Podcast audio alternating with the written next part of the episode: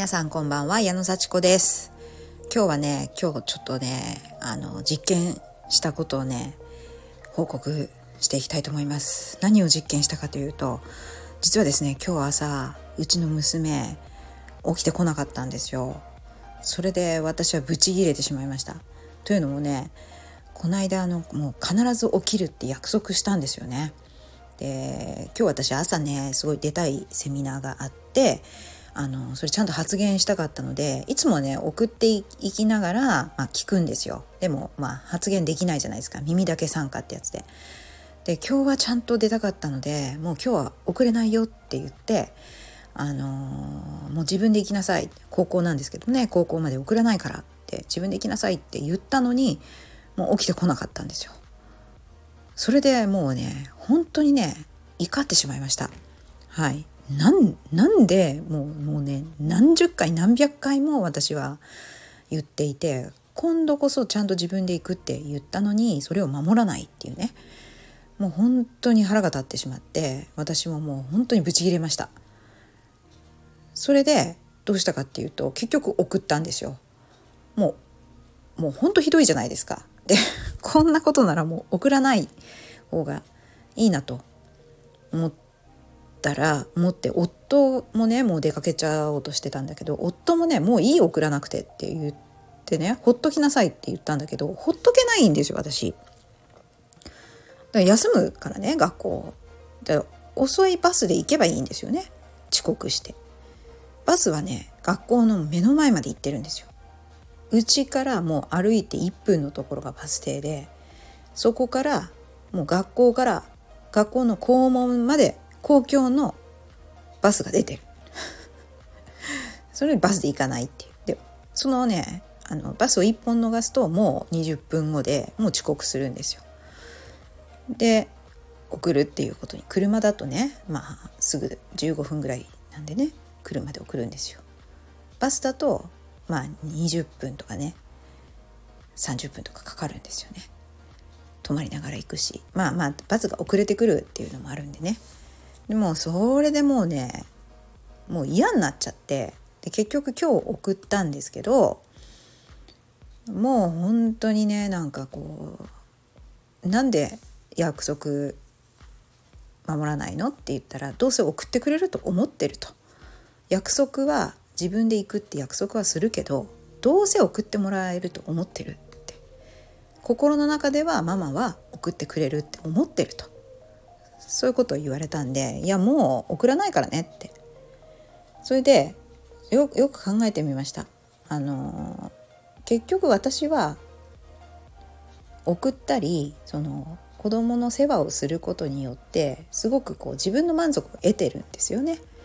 うん、でも全全部やめてみようかなって思ったんですよ。よく考えたね私ねあのー、ほんと全部やってるんですよね。偉いなーって思ってあの、本当に言われたら全部やってます。で今のは真ん中の子なんですけど高校3年生です。で大学3年生の上のお姉ちゃんはあの本当にもっとひどいです毎日自転車で5分の駅まで車で送ってますしかもこれから送ってって言ってまあいきなり言うんですよね。いきなり。言うでそれ送らないと大学に行かない。もう本当にひどいじゃないですか。うん。で私は行ってほしいからまあ送れる時は送ります。で断ると行かないです。もったいないですね大学で。ね。それで遅刻したり、まあ、休んだりして単位を落としております。だから大学卒業できないかもしれません。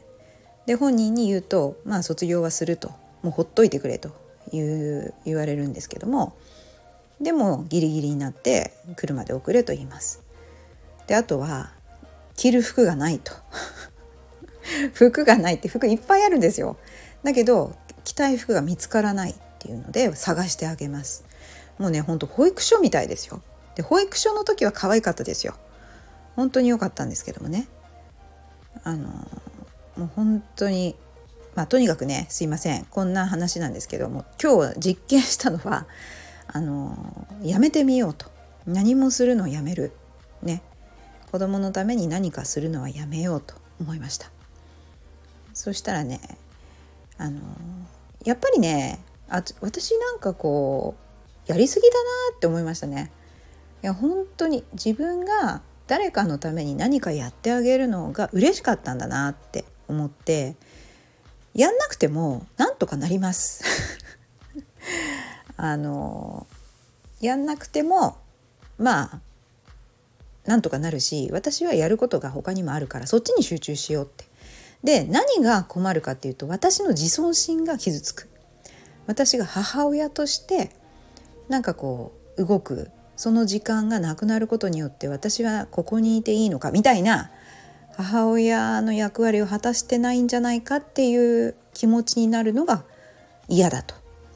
だから面倒を見てあげる。ね。なんか自分のためにやってました。そして自分のためにやってるのに腹を立てているっていうねやらあのやらせられると、まあ、そういうことが分かってですねなんか母親だからややらなきゃいけないと思ってたことがたくさんあったなって。でそれやってもね全然ありがとうも何も言われないしあの文句というかね文句というかその当たり前だしやらやらないと荒れていくじゃないですか部屋が。荒れていったりとか学校に行かなかったりとか。それそのこと自体が私を傷つけてるんですよね。うん、だから娘たちの行動によって私はすごく一つ一つ傷ついてるんですよ。自分がやらないことによって娘もやらない。でつまりこれは何にもならないということが 分かりまして私はああもうちょっとやめてみようって思ったらまあね大して何にもなりません。はい、何も起きません。あの平然と私自身が満足できれば何の支障もないということに気がついたのであの本当にしばらくやめてみようと思います。それで本当に自分が満足するようなことができればそれは平和ですからね。うん、あまりこう娘のためとか、まあ、自分がねあの家族に対して役に立ってると思いたいからやってたことについてあのやらないことで自分にイラつくのはやめようと言って なんかねちょっと複雑ですけどねあの自分が、ね、役に立ちたいからやってたでもそれによって何も起こらないんですよ。で頼りにされることであの満足も得ていたけれどもやらなくたってなんとかなるっていうので寂しい寂しいんですよね。学校に行かなくなったっていいじゃないか怒るぐらいだったらもうそれぞれ暮らそうみたいな感じで、まあ、ちょっと寂しいですけどもね。なんかちょっとそうやってこう離れてみようかなと思います。究極は一緒に暮らさなくてもいいんですよね。何の支障もないと思います。離れて暮らしても。私は多分寂しいけれどももうしょうがない。子供に依存するのはやめようっていうふうに思いました。本当に寂しい。なんかそれでちょっとねもうやるのやめようって思ったら逆に本当寂しかったです。私が役に立ってないというか誰の面倒も見れないっていう状況になると思ったらああせっかく家族がいるのになみたいな。家族と仲良くやりたいな一番近くの人たちと仲良くやりたいのにどうして私は役に立ててないんだろうみたいなちょっと寂しい気持ちになりますね。うん、でももうね寂しいとか言ってる時代じゃないんですよ。もうそういう時期はね超えた。うちの子たちはもうみんな中学高校大学です。うん、だからもうそろそろ独立してもいいわけだし愛情で満たしてねあの面倒見てきたけれどもそれは愛情というよりか自分への愛情だったなっていうふうにつくづく思うんですよ。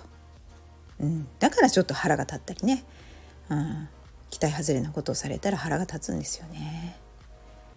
まあ複雑なちょっと母親の気持ちですけれどもね。そんな感じのなんか寂しいなやっぱり。ちょっと寂しいです。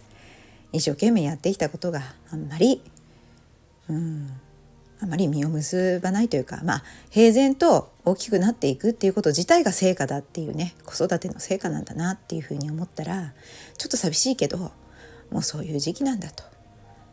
うん、あまり自分を責めずこう周りも責めず平和にやっていくためにやっぱり自分が本当に好きなことをね母親も見つけていってあの独立してまああのなんて言うんですよ精神的に自立して生きていけばいいんでしょうね、まあ、精神的にも経済的にも自立していきます。まあなかなか母親は難しいです。うん。そんな感じでしっかり生きていきましょう。今日も聞いてくださってありがとうございました。じゃあまたね。